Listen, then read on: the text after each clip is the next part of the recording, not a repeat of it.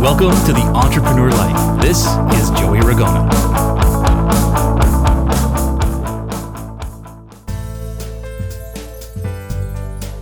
Hey, thanks for tuning in again, or if it's your first time, welcome, and I appreciate you adding me to your list.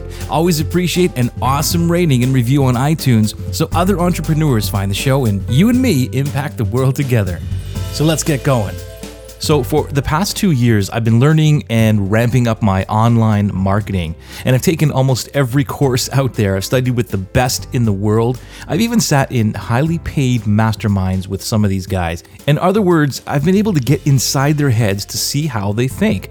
And then I deployed everything that I learned. And just like my real estate investment business, I had to tweak things, and I'm still tweaking things. So, is that really new? You know, to anyone who's an entrepreneur, the answer is no. But the point is, I'm still learning. And even though I'm teaching marketing and business development and all that to the masses, I'm still learning a lot that have to do with business. And here's what I've learned Number one is the market is always right. We are not. We think we're right, but until the market votes with their money or their approval, we have no clue. Number two is spend money to find the answer to number one. That means, unless you're putting your stuff in front of the people who will potentially buy it, you have no idea if your marketing is working.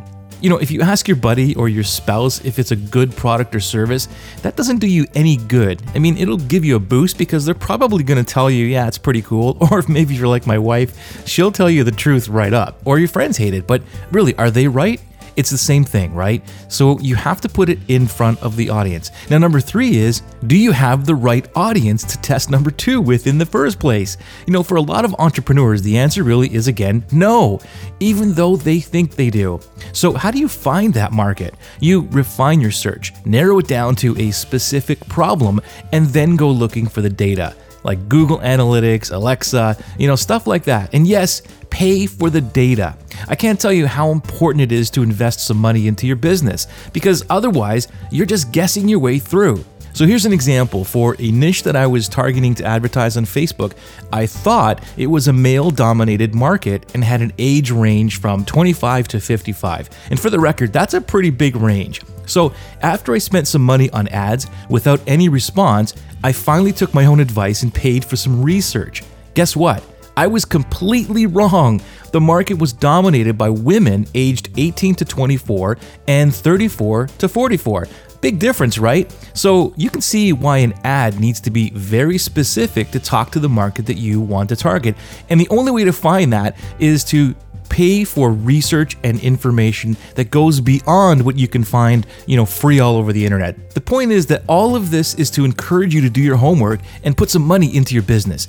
In, you know, in my early years of business, that's exactly what I did. And guess what? It worked. So in today's age, with the free internet and Facebook and Twitter and LinkedIn and so on, entrepreneurs are growing up in a world where they believe they can market for free. You know, even though some of that may be true, for the most part, you still have to invest time, energy, and money into your business to grow it 10 times. Otherwise, all you'll have is a cool little self made job, and you're still trading time for money. You can't leverage that. So, with that, great speed forward, go out there and do some research, and I'll talk to you next time.